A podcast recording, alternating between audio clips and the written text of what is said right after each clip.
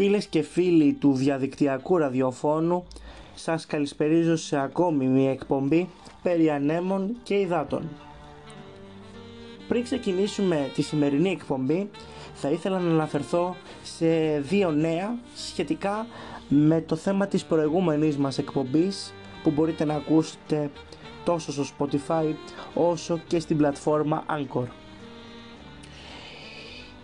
Σύμφωνα λοιπόν με τα νεότερα δεδομένα, το άλμπουμ χόρεψε πάνω στο φτερό του Καρχαρία που απεικονίζει την μουσική συνεργασία Θάνο Μικρούτσικου και Νίκου Καβαδία είναι πλέον διαθέσιμο τόσο για αγορά από ψηφιακές πλατφόρμες αλλά και φυσικά καταστήματα αλλά ταυτόχρονα η βιντεοσκοπημένη του μορφή βρίσκεται διαθέσιμη σε τμήματα στο YouTube και μπορείτε να την ακούσετε.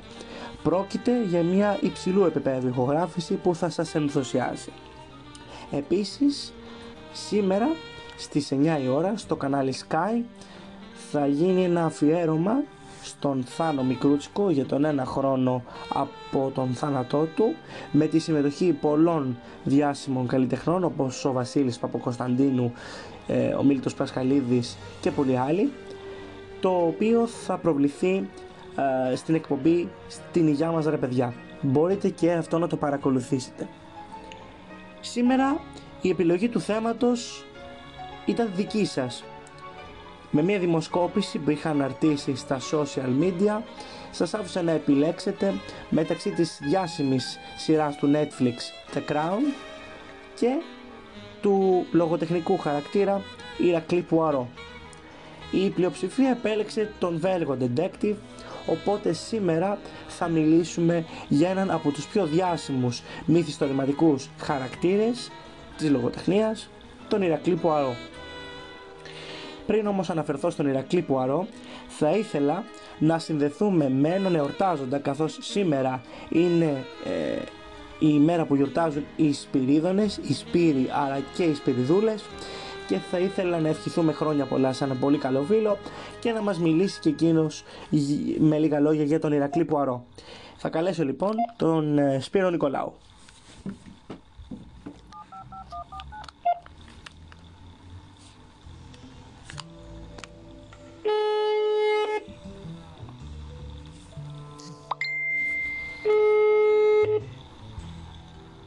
Παρακαλώ. Καλησπέρα Σπύρο. Έλα Μιχάλη. Τι κάνεις, πώς είσαι; Καλά, ε, εδώ. λοιπόν, είμαστε on air. Ε, θέλω καταρχήν ωραία. να σου ευχηθώ χρόνια πολλά.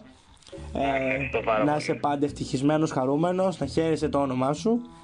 Ναι, ναι. Και σήμερα το θέμα της εκπομπής μας είναι ε, ο Ηρακλής Πουαρό, αυτός ο τόσο διάσημος χαρακτήρας που έχει απασχολήσει τη λογοτεχνία με τα κατορθώματα και τις περιπέτειές του. Και θέλω να ρωτήσω εσένα, ως έναν αναγνώστη των τελευταίων μυθιστορημάτων που θα αναφέρουμε στη συνέχεια της ε, Σόφι Χάνα με πρωταγωνιστή τον Ηρακλή Πουαρό, θέλω να μου αναφέρεις τι είναι αυτό που σε εντυπωσιάζει στον Ηρακλή Πουαρό, τι είναι αυτό που σου αρέσει; Στον Ηρακλή Πουαρό γενικά ή στον Ηρακλή Πουαρό της Σόφη Χάνα. Αρχικά θα ήθελα να μου πεις γενικά στο χαρακτήρα του Ηρακλή Πουαρό και έπειτα να μιλήσουμε και για τη Σόφι Χάνα. Ναι, σαν χαρακτήρας, ε, νομίζω είναι αριστοτεχνικός ο τρόπος που τον χειρίζεται και η Αγκάθα και η Σόφη. Μμμ. Φιλινάδες. ε, τέτοιο. Από την άποψη ότι ενώ τον έχουν έτσι έναν αρκετά χαλαρό, αν και ιδιότροπο χαρακτήρα, Μμμ. ε, είναι ιδιαίτερα ευφύη. Δηλαδή, μπορεί να σου δίνει την αίσθηση ότι είναι απλός άνθρωπος, ενώ ζώος βρίσκονται στο δωμάτιο, ενίοτε, Μμμ. αλλά ε, δεν είναι τόσο παιχνιδιάρης όσο δείχνει. Είναι πολύ πιο έξυπνος και έχει πολύ πιο κοφτερό μυαλό. Άλλωστε είναι και η, η μέθοδος του, τα φαιά κύτταρα που σαφέστατα Ναι. τον βοηθούν στο να επιλύει τα εγκλήματα μέσω της σκέψης Ακριβώς. που δεν φανερώνει Ναι. ποτέ. Μμμ, ναι. Και Τώρα- ο τρόπος που εξοικονομεί και όλα τη θεά του ουσία. Δεν την ξοδεύει. Μμμ. Τέλεια.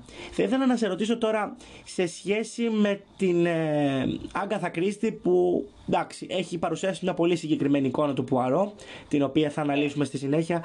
Ε, εσένα τι είναι αυτό που σε ιντριγκάρει στα μυθιστορήματα της Σόφι Χάνα που σε προκάλεσαν να τα διαβάσεις παρά το γεγονός ότι δεν είναι γραμμένα από την Άγκαθα Κρίστη αλλά από μια νεότερη συγγραφέα, αρκετά νεότερη. Ναι. Κοίτα, αρχικά ήταν το ενδιαφέρον να δω πώς θα τον στηρίξει τον Πουαρό, ενώ δεν είναι η αγκαθα Ε, πιστεύω το κατάφερε.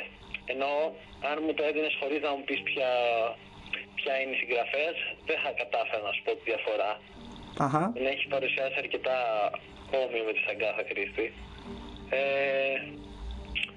τώρα νομίζω ότι είναι διαφορετικός ο τρόπος γραφής τους απλά μεταξύ των δύο συγγραφέων και όχι τόσο ο χαρακτήρας του Πουαρό. Δηλαδή ε, η Αγκάθα Κρίστη δεν σου αποκάλυπτε πολλά χαρτιά του Πουαρό, ενώ η Σόφη Χάνα ε, είναι λίγο πιο εύκολο Ναι. να το πω να πει τον τρόπο σκέψης του. Μμμ. Το κρατούσε καλύτερα, αλλά εντάξει γι' αυτό η Αγκάθα Κρίστη είναι Αγκάθα Κρίστη. Και θα ήθελα να σε ρωτήσω και κάτι τελευταίο. Πιστεύεις ότι αν ένα νέο βιβλίο κυκλοφορούσε σε αυτές τις συνθήκες που έχουμε καραντίνα και τέλος πάντων είναι πολύ πιο εύκολο να καταφέρεις να διαβάσεις ένα βιβλίο, θα επέλεγες ένα αστυνομικό μυθιστόρημα με πρωταγωνιστή τον Πουαρό για να το διαβάσεις στο επόμενο διάστημα; Ε, προφανώς. σα ίσα κιόλας θέλω να διαβάσω το επόμενο της Σόφη Χάνα, τώρα το τρίτο που δεν το έχω διαβάσει. Τέλεια. Το δύο έχω Το διαβάσει. οποίο η εκπομπή μας θα το κάνει και ευγενική χορηγία. ναι, να είστε καλά. λοιπόν, θέλω να σε ευχαριστήσω και πάλι για την ε, παρέμβασή σου. Χρόνια πολλά.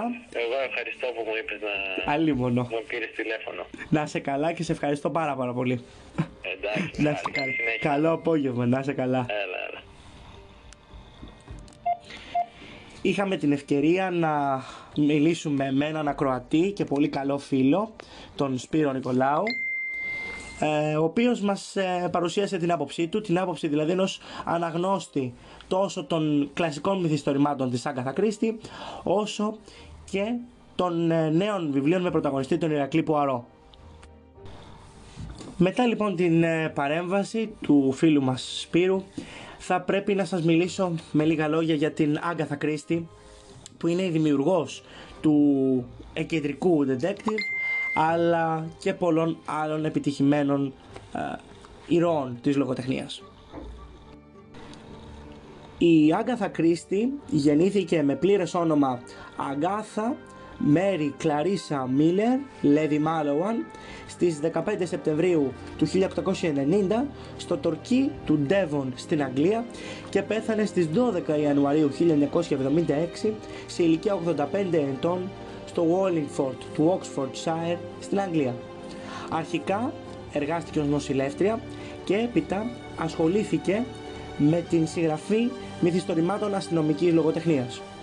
Εισήγαγε στην ε, παγκόσμια λογοτεχνία μερικούς από τους πιο εμβληματικούς της χαρακτήρες όπως η Miss Marple, μια δαιμόνια γιαγιά που επιδίδεται στην επίλυση εγκλημάτων ενώ παράλληλα ασχολείται και με το πλέξιμο και στον αντίποδα υπήρξε και το ανδρικό πρότυπο του τέλειου detective που δεν ήταν άλλο από τον Ηρακλή Πουαρό. Σύμφωνα με το παρελθόν του ήρωα, ο Ηρακλής Πουαρό ήταν Βέλγος αστυνομικός, ο οποίος αποσύρθηκε και εμφανίζεται στη λογοτεχνία για πρώτη φορά το 1920 στο μυθιστόρημα «Η μυστηριώδης υπόθεση στο Styles». Ο Ηρακλής Πουαρό θα πρωταγωνιστήσει σε περισσότερα από 30 μυθιστορήματα και 30 συλλογές διηγημάτων της Άγκαθα Κρίστη και θα κάνει την τελευταία του εμφάνιση στο μυθιστόρημα Αυλαία που γράφεται τη δεκαετία του 40 με τον βομβαρδισμό του Λονδίνου να μένεται και εκδίδεται μετά τον θάνατο της Άγκαθα Κρίστη το 1976. Η Άγκαθα Κρίστη είχε αφήσει παρακαταθήκη το συγκεκριμένο μυθιστόρημα να εκδοθεί μετά τον θάνατό της και μάλιστα αποτέλεσε τόσο σημαντικό γεγονός η είδηση του θανάτου του Ηρακλή Πουαρό στο τελευταίο μυθιστόρημά του που η εφημερίδα New York Times έγραψε νεκρολογία στο πρωτοσέλιδό της. Ο Ηρακλής Πουαρό εφαρμόζει την θεωρία της φαιάς ουσίας και των μικρών φαιών κυτάρων σύμφωνα με τα οποία μπορεί να βρίσκει τη λύση στους πιο ενηγματικούς γρίφους. Είναι λάτρης της τάξης και φυσικά έχει αιμονή με την καθαριότητα. Άλλωστε, η περιγραφή της Άγκαθα Κρίστη για τον Ηρακλή Πουαρό δεν αφήνει κανένα περιθώριο. Σύμφωνα λοιπόν με την περιγραφή που δίνει, ο Ηρακλής Παρό ήταν ελάχιστα ψηλότερος από 1,62 αλλά στεκόταν με μεγάλη αξιοπρέπεια. Το κεφάλι του είχε ακριβώς το σχήμα ενός αυγού και ήταν πάντα λίγο γυρτό προς το πλάι. Το μουστάκι του ήταν πολύ δίσκαμπτο και στρατιωτικό. Ακόμα και όλα στο πρόσωπό του αν ήταν καλυμμένα, οι άκρες από το μουστάκι του και η ροζ του μύτη θα ήταν ορατές. Η καθαριότητα των ρούχων του θα ήταν σχεδόν απίστευτη, ενώ πιστεύω πως ένας κόκκος σκόνης θα του είχε προκαλέσει περισσότερο πόνο από ένα τραύμα από σφαίρα. Η Αγκάθα Κρίστη επίσης στο έγκλημά στο μυθιστόρημα, στο έγκλημα στο Orient Express, με συγχωρείτε, δίνει ακόμα μια περιγραφή για τον Ηρακλή Πουαρό. Με το βήμα που οδηγεί στις κλινάμαξες στάθηκε ένας νεαρός Γάλλος υπολοχαγό, περίλαμπρο μες στολή, ο οποίος συνομιλούσε με έναν μικρόσωπο άνθρωπο, τον Ηρακλή Πουαρό, κουκουλωμένο μέχρι τα αυτιά, του οποίου δεν φαινόταν τίποτα πέρα από μια ροζ μύτη και δύο άκρες από ένα γυρισμένο προς τα πάνω μουστάκι. Το ντύσιμο επίσης του Ηρακλή Πουαρό προκαλεί αίσθηση καθώς λατρεύει τα σμόκιν αλλά και χρησιμοποιεί πάντα ένα μπαστούνι. Ως λογοτεχνικός χαρακτήρας, ο Ηρακλής Πουαρό έχει διανύσει μια μεγάλη πορεία, η οποία όμως έχει σφραγιστεί από κινηματογραφικές αλλά και τηλεοπτικές επιτυχίες. Στον κινηματογράφο, ο Ηρακλής Πουαρό πρωταγωνιστής στις ταινίες Άλοθη του 1931 με τον Όστιν Τρέβορ στον ομώνυμο ρόλο, ενώ το 1965 ο Τόνι Ράνταλ εσαρκώνει τον Πουαρό στην ταινία Υπογραφή του δολοφόνου. Το 1974 ο Άλμπερτ Φίνεϊ εμφανίζεται ως Πουαρό στο έγκλημα στο Orient Express, ενώ το 1978 ο μεγάλος συγγραφε... ε, ηθοποιός Πίτερ Ουστίνοφ υποδύεται τον Πουαρό στην ταινία Έγκλημα στον Νείλο. Τέσσερα χρόνια αργότερα θα επαναλάβει το ρόλο στην ταινία Κακό κάτω από τον ήλιο, ενώ το 1988 θα τον υποδυθεί ξανά στην ταινία Ραντεβού με τον θάνατο. Τηλεοπτικά βέβαια, ο Πουαρό έχει σημειώσει την μεγαλύτερη δυνατή επιτυχία.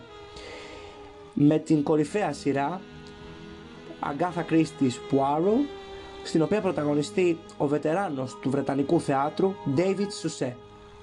Ο David Susse θα πρωταγωνιστεί ως Ηρακλής Πουαρό σε περισσότερα από 33 μυθιστορήματα της Άγκαθα Κρίστη σε μια σειρά που θα προβληθεί από το 1989 έως το 2013. Θεωρήθηκε ως η πιο τέλεια και υποδειγματική ερμηνεία του συγκεκριμένου ρόλου στον ε, θέατρο και τον κινηματογράφο. Μάλιστα, ο Ηρακλής Πουαρό αποτέλεσε κεφάλαιο για την ε, ερμηνευτική καριέρα του David Susse τόσο που όταν η σειρά τελείωσε ο ηθοποιός δήλωσε «Ο θάνατος του Πουαρό ήταν το τέλος ενός μακρινού ταξιδιού για μένα. Το μόνο που ήθελα πάντα ήταν να παίξω τον αληθινό Πουαρό της Αγκάθα. Ήταν τόσο αληθινός για μένα όσο ήταν και για εκείνη. Ένας μεγάλος detective, ένας αξιόλογος άνθρωπος, αν και ίσως λίγο ενοχλητικός. Αναπολώ τα τελευταία λόγια του Πουαρό στη σκηνή πριν πεθάνει. Του έλεγα αντίο και το ένιωθα με όλη μου την καρδιά. Ο Ηρακλής Πουαρό βέβαια επανέρχεται στο προσκήνιο τα τελευταία χρόνια με την ταινία Έγκλημα στο Orient Express του 2017 στην οποία σκηνοθετεί και πρωταγωνιστεί στο ρόλο του detective ο Kenneth Branagh. Ο ίδιος θα σκηνοθετήσει και θα πρωταγωνιστήσει στη νέα ταινία Έγκλημα στον Ήλο που θα βγει στους κινηματογράφους στις αρχές του 2021. Θα ήθελα να αναφερθώ με λίγα λόγια και σε μερικά από τα πιο εμβληματικά μυθιστορήματα με πρωταγωνιστή τον Πουαρό. Όπως για παράδειγμα στην μυστηριώδη υπόθεση στο Styles, που είναι η πρώτη υπόθεση στην οποία εμφανίζεται ο Πουαρό και ερευνά μία δολοφονία σε μία απόμακρη έπαυλη της Αγγλίας. Άλλη μια συγκλονιστική υπόθεση είναι το έγκλημα στο Real Express, κατά την οποία ο Πουαρό ως επιβάτης του πιο φημισμένου τρένου στον κόσμο πραγματοποιεί το δρομολόγιο Κωνσταντινούπολη-Παρίσι κατά τη διάρκεια του οποίου σημειώνεται μια αποτρόπαια δολοφονία. Ο Πουαρό θα αναλάβει να επιλύσει το μυστήριο. Επίσης, άλλη μια εμφάνιση που θα μείνει χαραγμένη στην ιστορία του Πουαρό είναι αυτή στο έγκλημα στον Ήλο κατά την οποία η διάσημη Αμερικανίδα Lynette Ridgway βρίσκεται δολοφονημένη ε, στο ατμόπλιο Καρνάκ όσο αυτό βρίσκεται εν πλώ στα νερά του Νείλου. Και πάλι ο Ερακλής Πουαρό καλείται να βρει τον ένοχο της αποτρόπαιας δολοφονίας. Τέλος, θα αναφερθώ και στην αυλαία, στην τελευταία εμφάνιση του Ηρακλή Πουαρό, κατά την οποία ο detective επιστρέφει στις ρίζες του στην έπαυλη του Styles, συναντά τον παλιό του φίλο Hastings και αναλαμβάνει να επιλύσει την τελευταία και ίσως πιο δύσκολη υπόθεση της καριέρας του. Και κάπου εδώ, με πολύ έτσι ωραία διάθεση, μετά την αναφορά μου, θα σας αφήσω. Εύχομαι το σημερινό podcast να σας άρεσε. Θα ήθελα και πάλι να ευχαριστήσω τον φίλο Σπύρο Νικολάου για την παρέμβασή του και να σας ενημερώσω και για τα βιβλία τα οποία έχουν εκδοθεί πρόσφατα με πρωταγωνιστή τον Ηρακλή Πουαρό ε, από τη συγγραφέα Σόφι Χάνα η οποία έλαβε τα συγγραφικά δικαιώματα από τους διαχειριστές της κληρονομιάς της Άγκαθα Κρίστη και έγραψε τρία υπέροχα μυθιστορήματα με τίτλους «Έγκλημα με υπογραφή», «Κλειστό φέρετρο» και «Το μυστήριο των τριών τετάρτων», τα οποία μπορείτε να τα προμηθευτείτε από τις εκδόσεις Διόπτρα. Φίλες και φίλοι, αυτή ήταν η εκπομπή μας για σήμερα. Θα σας περιμένω με σχόλια και τοποθετήσεις σας σε όλα μου τα social media.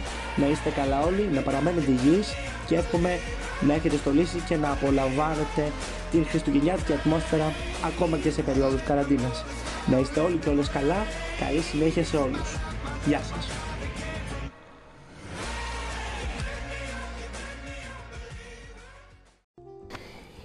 Ιστερόγραφο Πρώτον, θα ήθελα να ζητήσω συγγνώμη από τους ακροατές για τους ήχους από το Messenger που μπορεί να ακούστηκαν, αλλά η επικοινωνία δεν σταματά ποτέ. Δεύτερον, να ευχηθώ να έχετε ένα καλό υπόλοιπο μέρας και να θυμάστε πάντα ότι κάθε μέρα αξίζει να έχει μια ευχάριστη νότα. Καλή συνέχεια σε όλους.